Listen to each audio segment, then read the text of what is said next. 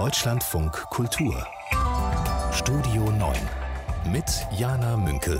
Zu Gast ist Ferdos Forudastan, Journalistin und Geschäftsführerin der CIVIS Medienstiftung. Hallo Frau Forudastan, herzlich willkommen. Schönen guten Tag, Frau Münkel, und ganz herzlichen Dank für die Einladung. Ja, schön, dass Sie da sind. Wir beobachten natürlich heute alle Themen des Tages, ganz voran natürlich die Sondierungen, die in vollem Gange sind.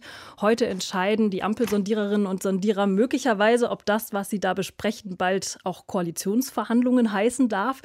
Und ich habe den Eindruck, dass die Kolleginnen und Kollegen, die über Hauptstadtpolitik berichten, gerade ziemlich viel Zeit vor irgendwelchen Türen rumlungern, um vielleicht dann so eine klitzekleine inhaltliche Info danach rauszukitzeln.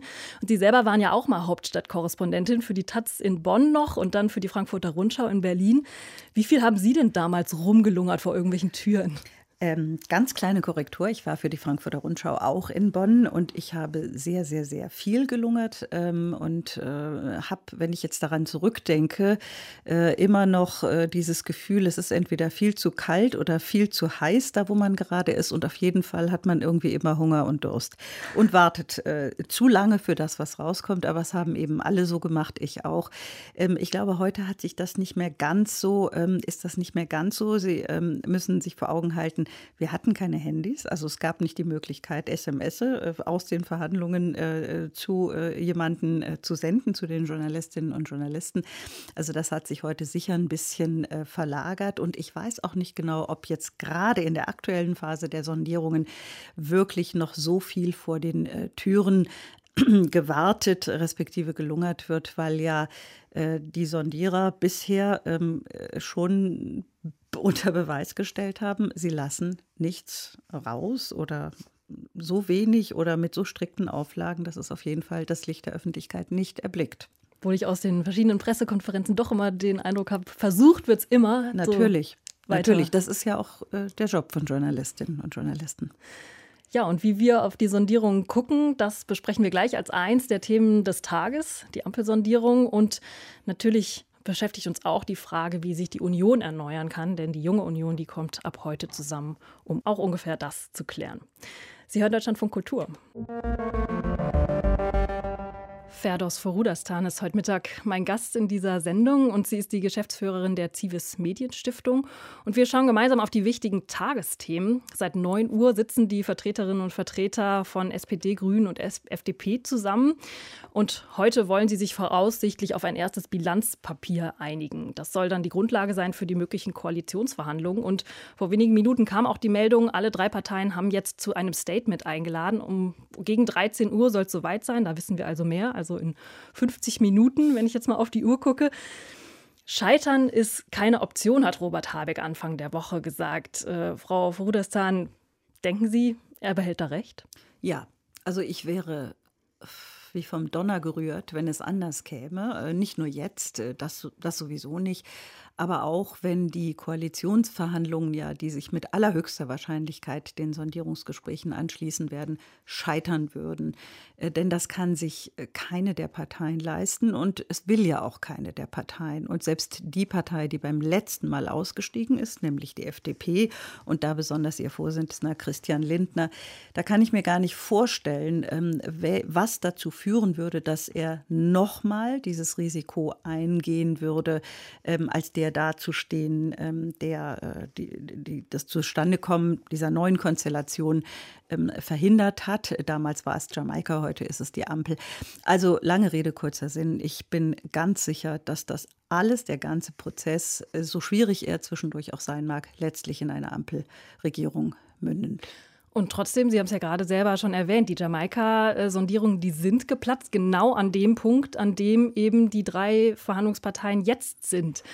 Das heißt, nee, das man sollte nie nie sagen. Ein bisschen später, da waren die ja waren die schon sehr, sehr, sehr viel stärker auch in den Themen ähm, und in der Diskussion der Themen drin. Und äh, ja, man soll nie, nie sagen. Klar, natürlich. Es kann auch sein, dass ich jetzt gleich hier nachher um äh, ein Uhr, wenn wir uns verabschiedet haben, aus dem äh, Funkhaus trete und dabei gleichzeitig auf einer Bananenschale ausrutsche, ähm, äh, ein Ziegelstein vom Dach fällt äh, und ein so kräftiger Windstoß kommt, äh, dass ich irgendwie drei zweifach getroffen bin. Das kann natürlich sein, aber ähm, ich halte die statistische Wahrscheinlichkeit, dass die Verhandlungen scheitern, nicht für ganz so gering wie jetzt diesen, äh, dieses geschilderte Beispiel, aber doch wirklich für sehr, sehr gering. Ich habe mich gerade gefragt, ob Sie die Beispiele farblich abgestimmt haben, weil die Bananenschale ist gelb, die, der Ziegel rot, nee. Der Wind ist aber nicht grün. Also nein, also wenn, dann war es mein Unterbewusstsein, das, das das konstruiert hat.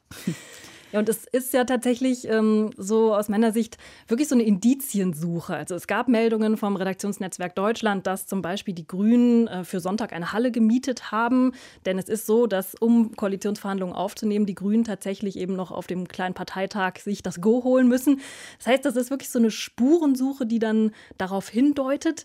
Macht das bei Ihnen, ist das auch bei Ihnen so ein bisschen so ein Adrenalin? So ja, ein das, das ist ehrlich gesagt so, obwohl ich, wie gesagt, g- ganz sicher bin, dass es zu Koalitionsverhandlungen kommt und mehr noch, dass es tatsächlich dann auch eine Ampelregierung geben wird. Und trotzdem, und obwohl ich auch zu denen gehöre, die manchmal um dieses, über dieses ganze Geraune rund um die Sondierungen und wirklich jedes Fitzelchen wird hervorgekramt. Also ich habe es ja, als ich in der Position war, ganz genauso gemacht. Ich will das überhaupt nicht kritisieren, aber natürlich amüsiert einem das manchmal auch. Und trotzdem verfolge ich das minutiös und äh, obwohl ich eigentlich denke, dass ich äh, wie wie eigentlich alle anderen auch äh, absehe, was, was daraus wird, ähm, äh, ja, ist es so, dass es mich irgendwie äh, bei der Stange hält. Manchmal ist es natürlich auch nervig und man denkt, ach Leute, jetzt gibt es doch eigentlich gar nichts zu berichten und eigentlich gibt es auch nichts zu lesen und so, aber man berichtet drüber und man liest es auch. Da würde mich tatsächlich auch ein Aspekt interessieren. Sie waren nämlich von zweitausendachtzehn bis zweitausendzwanzig ja Leiterin des Ressorts Innenpolitik bei der Süddeutschen Zeitung und da waren Sie ja dann auch konfrontiert mit solchen Themenlagen, dass man weiß, es passiert hinter den Türen ganz viel Spannendes. Was Inhaltliches sickert aber in dem Fall nicht durch. Wie würden Sie das denn momentan, wenn Sie nochmal so ein Amt inne hätten, das aufgreifen thematisch? Also wie würden Sie diese themenarme Zeit in die Zeitung bringen? Ähm, vielleicht ganz kurz die Info, bei der Süddeutschen Zeitung war das so und ist auch immer noch so, dass ähm, für die Beobachtung solcher Geschehen, also die hier in Berlin passieren, Parlament, Regierung, das Parlamentsbüro zuständig ist. Das ist in der Süddeutschen Zeitung ein eigenständiges Ressort. Und das machen die Kollegen vor Ort. Natürlich verfolgt man das von der Zentrale von München aus natürlich auch interessiert und, und kommentiert es auch manchmal oder analysiert es auch manchmal. Aber jedenfalls liegt sozusagen das primär hier beim Parlamentsbüro.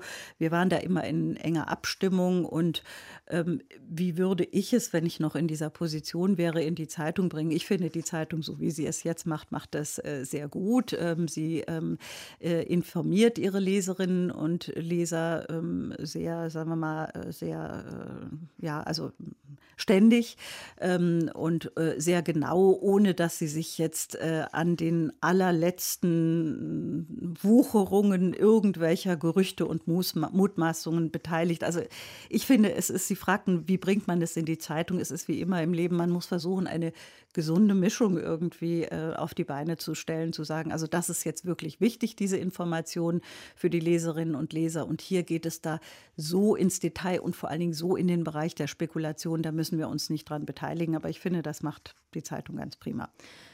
Wenn Sie sagen, inhaltlich eben nicht spekulieren, dann kann man ja auch den Move bisschen machen. Spekulieren schon, aber sich Klar. jetzt nicht äh, irgendwie bis zum Überdruss aller Beteiligten äh, spekulieren. Dass man dann alles wieder zurücknehmen muss am Ende. Mhm. Wenn man aber eben sagt, wir wollen nicht zu viel spekulieren, dann kann man ja auch auf die Form der Verhandlungen schauen. Also man könnte ja auch sagen, es ist jetzt eine besondere Situation, die beiden kleinen Parteien haben die größere eingeladen. Das ist eine neue Form. Könnte man oder würden Sie sich solchen Gedankenspielen anschließen, dann zu sagen, dann muss auch die Form der Politik eine andere sein. Also zum Beispiel, weiß nicht, Robert Habeck und Christian Lindner haben beide Interesse angemeldet auf das Finanzministerium, dass man dann sagt, machen Sie es doch zusammen, teilen Sie sich diese vier Jahre. Ja, aber da äh, reicht meine Fantasie nicht aus, mir vorzustellen, dass das dann tatsächlich auch äh, gelingen würde. Gut, vielleicht werde ich von der Wirklichkeit irgendwie überrascht oder eines Besseren belehrt. Das kann ich mir irgendwie nicht vorstellen. Schon gar nicht, dass es dann zwei Männer wären. Und ehrlich gesagt, ähm, ich hätte das vielleicht vor dreißig Jahren ähm, noch für eine gute Idee gehalten, wie ich überhaupt damals fand, dass diese Rotation äh, eine gute Idee ist. Ich würde jetzt heute auch nicht sagen, da ist gar nichts dran, aber für so ein Ministerium, in das man sich schon als Person auch erstmal einarbeiten muss, wo man den ganzen sozusagen das ganze Haus kennenlernen muss, die Strukturen kennen muss und selbst wenn man Politik erfahren ist, ist es jedes Mal neu. Das Finanzministerium ist ein, ein Ein Wahnsinnskoloss. Also da hielte ich das nicht für klug, nach zwei Jahren, also nach der Hälfte der Zeit irgendwie zu wechseln. Aber Ihre Frage war, ähm, muss man nicht, ähm, wo doch manches neu ist ähm, und jetzt die kleineren Parteien gerade am Anfang so ein bisschen den Eindruck erweckt haben, also wir lassen uns nicht mehr sagen, dass wir die Kellner sind. Wir sind genauso die Köche wie ihr, geht ja auf ein altes Wort von Gerd Schröder, dem früheren Bundeskanzler, zurück, ähm, dass man da auch, dass auch anderes da noch denkbar ist. Aber ich glaube schon, dass die Tatsache, dass F D P und Grüne zusammen ja knapp mehr Stimmen haben als die ähm, S P D, dass sich das auch atmosphärisch widerspiegeln wird, äh, dass sich das möglicherweise auch in der Verteilung der Ressorts äh, und der Anzahl irgendwie ein Stückchen weiterspiegeln wird. Aber da jetzt gleich eine neue Kultur deswegen ähm, auszurufen und das auch noch mit ähm, sozusagen ähm, greifbaren, sichtbaren Strukturen, neuen oder Maßnahmen äh, zu verknüpfen, da glaube ich, das muss die Zeit zeigen. Ferdos Forudastan heute Mittag hier im Deutschlandfunk Kultur. Und wir besprechen heute Mittag das, was heute wichtig ist. Und das tue ich gemeinsam mit meinem Gast, mit der Journalistin Ferdos Forudastan von der CIVIS Medienstiftung. Erneuerung, das ist so ein bisschen das Wort der Stunde, habe ich den Eindruck. Wenn die passieren würde, indem man dieses Wort immer und immer wieder wiederholt, dann hätte sich die Union jetzt schon sehr schnell erneuert, würde ich sagen. Wie aber eine Erneuerung der Union konkret aussehen kann, das bespricht die Junge Union von heute Abend bis Sonntag auf ihrem sogenannten Deutschlandtag. Frau Forudastan, wie viel revolutionäres Potenzial attestieren Sie der Jungen Union in dem Punkt? Wenig, ehrlich gesagt. Also wenn ich es daran messe, was ich so... wie ich die Junge Union in den letzten Jahren beobachtet habe, dann wenig. Ist natürlich auch die Frage, wie man revolutionär äh, definiert. Äh, früher war es ja so, dass die äh, Junge Union ähm, die äh, Mutterpartei oder die, äh, die C D U quasi von, wenn man jetzt mal diese Kategorien akzeptiert, von links kritisiert hat, sie viel zu wenig modern, viel zu wenig fortschrittlich fand.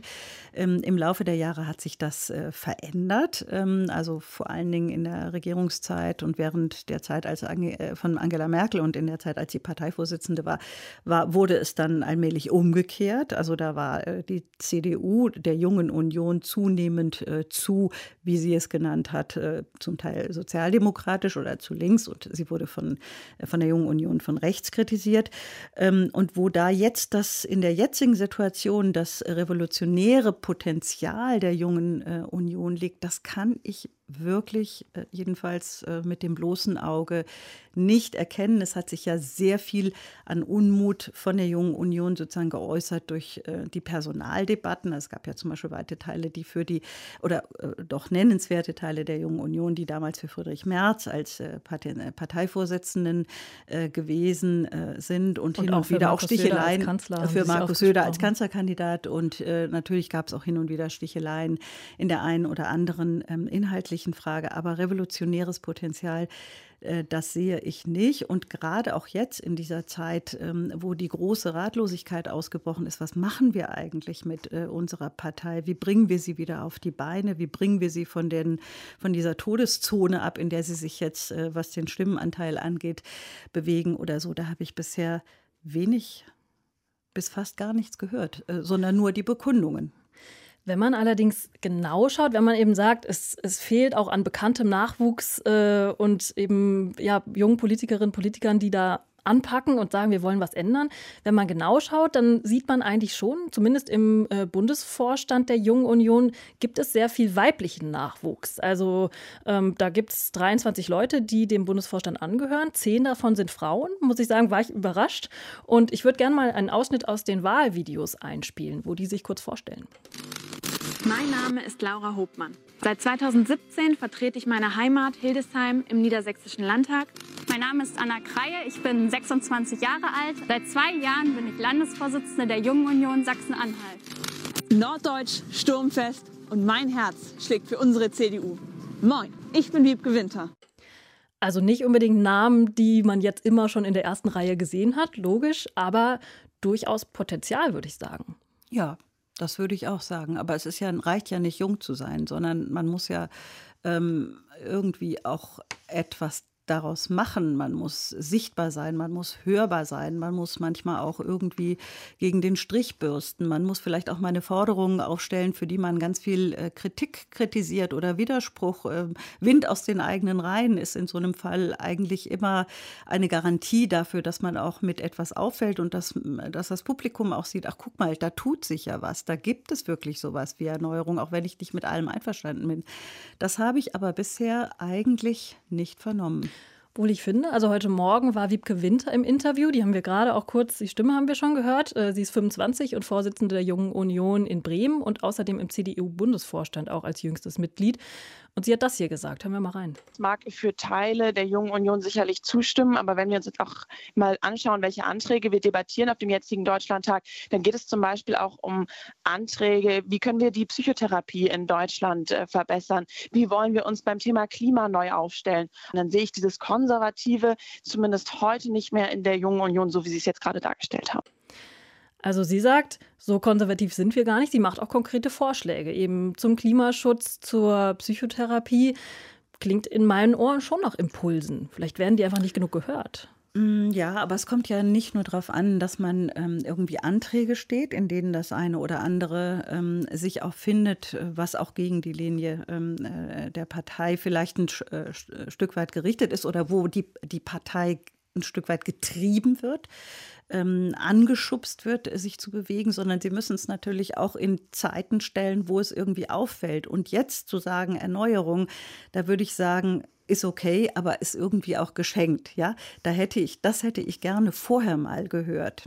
Und ich glaube, das geht, also bei Menschen, die jetzt potenziell der C D U nahestehen oder sie gerne wählen würden oder gewählt haben, aber sagen, da, da ist ja eigentlich nicht so viel, auch an programmatischer Debatte, zum Beispiel darüber, was macht eigentlich eine moderne konservative Partei aus? Wo müssen wir Positionen überdenken? Wo müssen wir vielleicht auch mit den letzten Jahren, ähm, gut, in der Regierung ist das natürlich nie so leicht, aber wo müssen wir vielleicht auch mit was brechen oder uns allmählich verabschieden? Ich weiß nicht, wie es Ihnen geht. Ich kann mich da jetzt ähm, nicht daran erinnern, dass die Junge Union da ein besonderer Antreiber gewesen ist.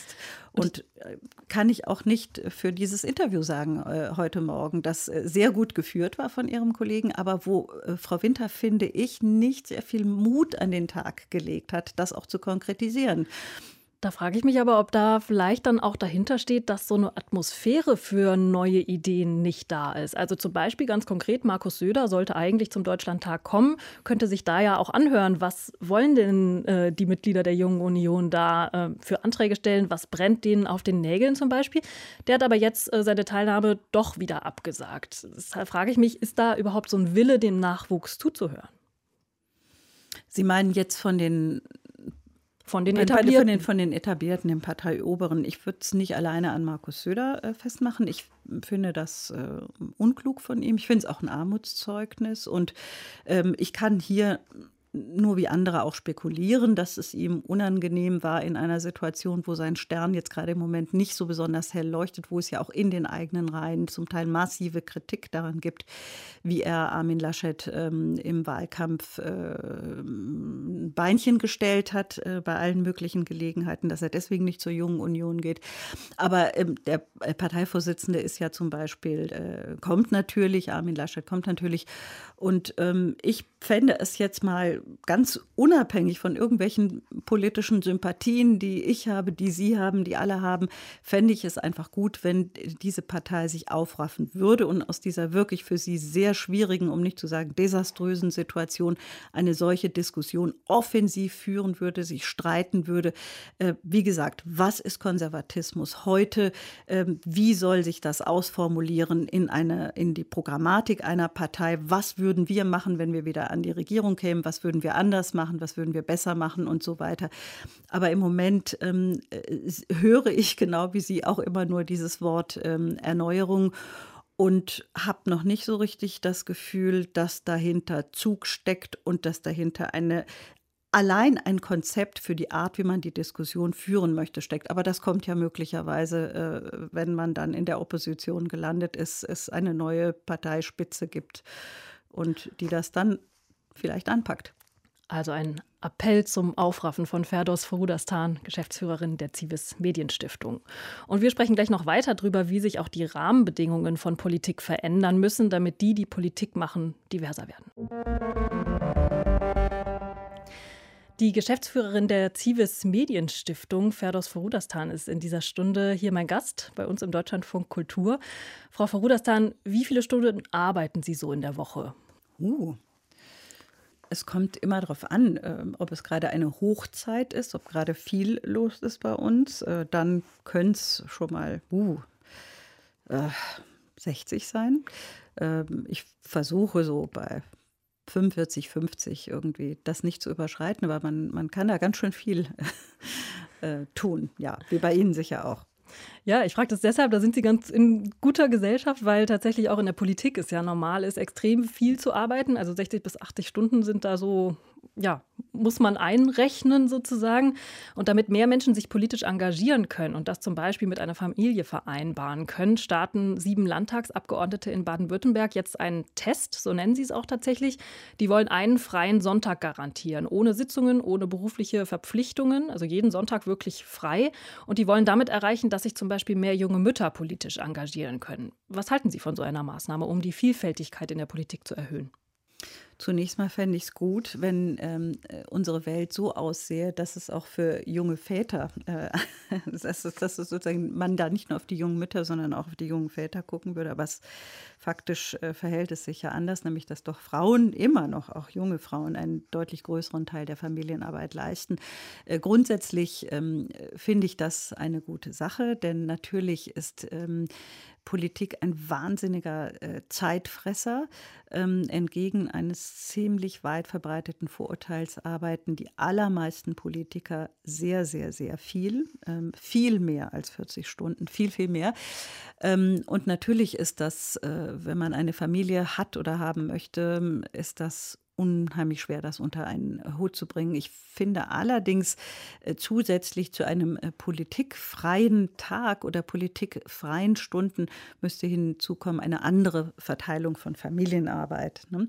Also wenn das sozusagen nur den äh, jungen Müttern an einem Tag äh, zugutekommt und an anderen Tagen dann doch ähm, Frauen, wie gesagt, einen großen Teil, äh, der, für, zum großen Teil, größeren Teil für die Kinder verantwortlich sind, den Haushalt machen und so weiter, dann ist das nur ein Tropfen auf dem heißen Stein. Ja, und gleichzeitig frage ich mich, klar, kann das ein Modellprojekt sein, was Strahlkraft hat, aber ob das an der richtigen Stelle angesetzt ist. Denn wenn jemand Politik machen möchte, dann beginnt er oder sie meistens in der Kommunalpolitik. Das heißt, da hat man normalerweise einen Job, im Zweifel auch eine Familie und macht das erstmal als Ehrenamt dazu. Das heißt, bis man hauptamtlich angekommen ist, wie jetzt diese Landtagsabgeordneten, die dann sagen können, wir machen jetzt einen freien Sonntag, ist ja schon ganz viel vorher passiert. Das heißt, müsste man nicht an diesen Strukturen ansetzen? Ja, also ich glaube ganz grundsätzlich, das gilt übrigens nicht nur für die Politik, gilt eigentlich fast für, für alle Berufe, ähm, muss es eine andere, habe ich ja eben schon gesagt, muss es eine andere Verteilung äh, zwischen Männern äh, und Frauen geben und ähm, muss es natürlich auch ähm, diese, wenn wir jetzt nochmal auf die äh, Politik kommen, dass viele Sachen abends stattfinden in diesen äh, berühmten Kungelrunden, ähm, wie sie immer so ein bisschen abfällig genannt werden und so, äh, das ist natürlich alles andere als äh, familienfreundlich. Ich glaube allerdings, äh, so viel Schlechtes Corona mit sich gebracht hat hier, ähm, hat es dadurch, dass es gezeigt hat, es ist doch äh, digital oder virtuell sehr viel möglich. Und äh, das Sprechen äh, oder das Kommunizieren hört nicht damit auf, äh, wenn wir uns nicht sehen, ähm, dass das vielleicht etwas äh, Linderung und Besserung äh, bringt, dass man doch äh, weniger Zeit woanders äh, verbringt, außerhalb des eigenen Hauses. Trotzdem müssten natürlich Natürlich familienfreundlichere Zeiten, unabhängig davon, ob man jetzt sich irgendwo in einem Hinterzimmer trifft oder ob man äh, zu Hause vor dem Laptop sitzt, das ist immer wünschenswert. Und gleichzeitig frage ich mich, es geht ja um Vielfältigkeit, um Diversität. Ist natürlich nicht nur die Förderung zum Beispiel von jungen Müttern in der Politik ein Punkt. Und jungen Vätern. Und jungen Vätern, wie Sie gesagt haben, greife ich gerne auf. Ja. Also wenn man sich zum Beispiel über die Sondierungsteams mal anschaut, die sehen alle relativ weiß aus. Relativ und absolut weiß. Das ist richtig, ja. Mhm. Also müsste nicht auch an dieser Front ganz, ganz viel passieren? um zu sagen, wir sind wirklich ein ja. diverses Feld und ermöglichen also eine allen. diverse Gesellschaft, genau, und bilden nicht nur einen Teil der Gesellschaft ab, also die, die ursprungsdeutsch sind. Ähm, äh, ich muss ehrlich gestehen, da schlagen so ein bisschen zwei Herzen in meiner Brust. Also zum einen äh, finde ich auch, ähm, ich muss sagen, so ganz persönlich, ähm, äh, obwohl ich die Logik dahinter verstehe, weil ich mich ja so lange auch damit äh, beschäftige habe und jetzt natürlich als politische Journalistin auch noch damit beschäftige, verstehe ich, warum die Leute in der in den Sondierungskommissionen oder Gruppen drin sind, in denen die da eben drin sind. Das hat etwas mit der Logik, Parteivorsitz, Fraktion, das hat etwas mit ähm, äh, Männer, Frauen, das hat etwas mit äh, Land und Bund und so weiter zu tun, links, rechts. So, aber ähm, äh, obwohl ich es verstehe, also verstehe im Sinne von, das auch so gelernt habe, dachte ich auch, als ich das gesehen habe, ja, was ist das denn? Also wo sind denn da die Menschen, die eine andere Geschichte haben als eine, die sozusagen über Generationen hinweg nur ausschließlich mit Deutschland äh, verknüpft ist? Und ich hätte mich schon gefreut, wenn mindestens einer oder eine auch einen, äh, eine Einwanderungsgeschichte hätte. Und ich glaube, es hätte auch äh, jemanden gegeben. Ja, und ich hoffe, dass sich das in den Koalitionsverhandlungen auf jeden Fall da schon ändert und dann sowieso bei der Besetzung der nächsten Bundesregierung. Und der Bundestag ist ja auch ein bisschen bunter als der vorher zumindest. Ein bisschen. Ferdos Forudastan, vielen Dank bis hierhin. Ohne drei G Zertifikat geht gar nichts mehr, in Italien zumindest. Da dürfen nämlich ab heute nur noch die zur Arbeit, die geimpft sind, genesen oder getestet. Und wer das nicht nachweisen kann, wird auch nicht mehr bezahlt. Das betrifft dreiundzwanzig Millionen Menschen. Ferdos Forudastan von der CIVIS Medienstiftung ist in dieser Stunde mein Gast. Frau Forudastan, Italien geht mit dieser Regelung deutlich weiter als alle anderen Länder in der E U. Ein Kommentator vom Tagesspiegel hat das als Impfpflicht durch den Haupteingang bezeichnet. Würden Sie dem zustimmen? Hm. Durch den zweiten Haupteingang, würde ich sagen. Aber ja, den es, Nebeneingang. Es ist immer, ja, den, den Nebeneingang des Haupteingangs. Ähm, also nicht den Hintereingang. Ja, also natürlich, klar. Also man, man muss arbeiten gehen, man muss äh, Geld verdienen. Ähm, es wird ja auch mit sehr hohen Strafen äh, belegt, habe ich gelesen. Bis ja, zu tausend Euro. In der Tat, äh, genau. Ähm, äh, das ist es schon. Und ähm, wenn ich jetzt sagen würde, ich bin gespannt, wie sich das auswirken wird, dann ist das eigentlich zu wenig. Ich halte fast so ein bisschen die Luft an, äh, wenn ich nach Italien gucke, ähm, und ähm, hoffe natürlich, dass das nicht sich in zu großen Verwerfungen oder dass das nicht in zu große Verwerfungen äh, mündet. Ähm, aber es sieht nach ähm, heftig aus, Unruhe bisher jedenfalls aus. Ja, und ähm, Sie sagen, es gab eben auch schon Unruhen. Zum mhm. Beispiel die Hafenarbeiterinnen, Hafenarbeiter mhm. in Triest haben angedroht, die Arbeit niederzulegen. Und so einfach ist es ja auch nicht. Es, es gibt jetzt dieses das Dekret, mhm. aber zum Beispiel viele Hafenarbeiterinnen, Hafenarbeiter sind zwar geimpft, kommen aber aus dem Osten Europas und haben zum Beispiel den russischen Impfstoff bekommen. Der wird aber in der E U nicht anerkannt, ist hier noch gar nicht zugelassen. Das heißt, das sind ganz konkrete bürokratische Probleme, die so ein Dekret dann mit sich bringt.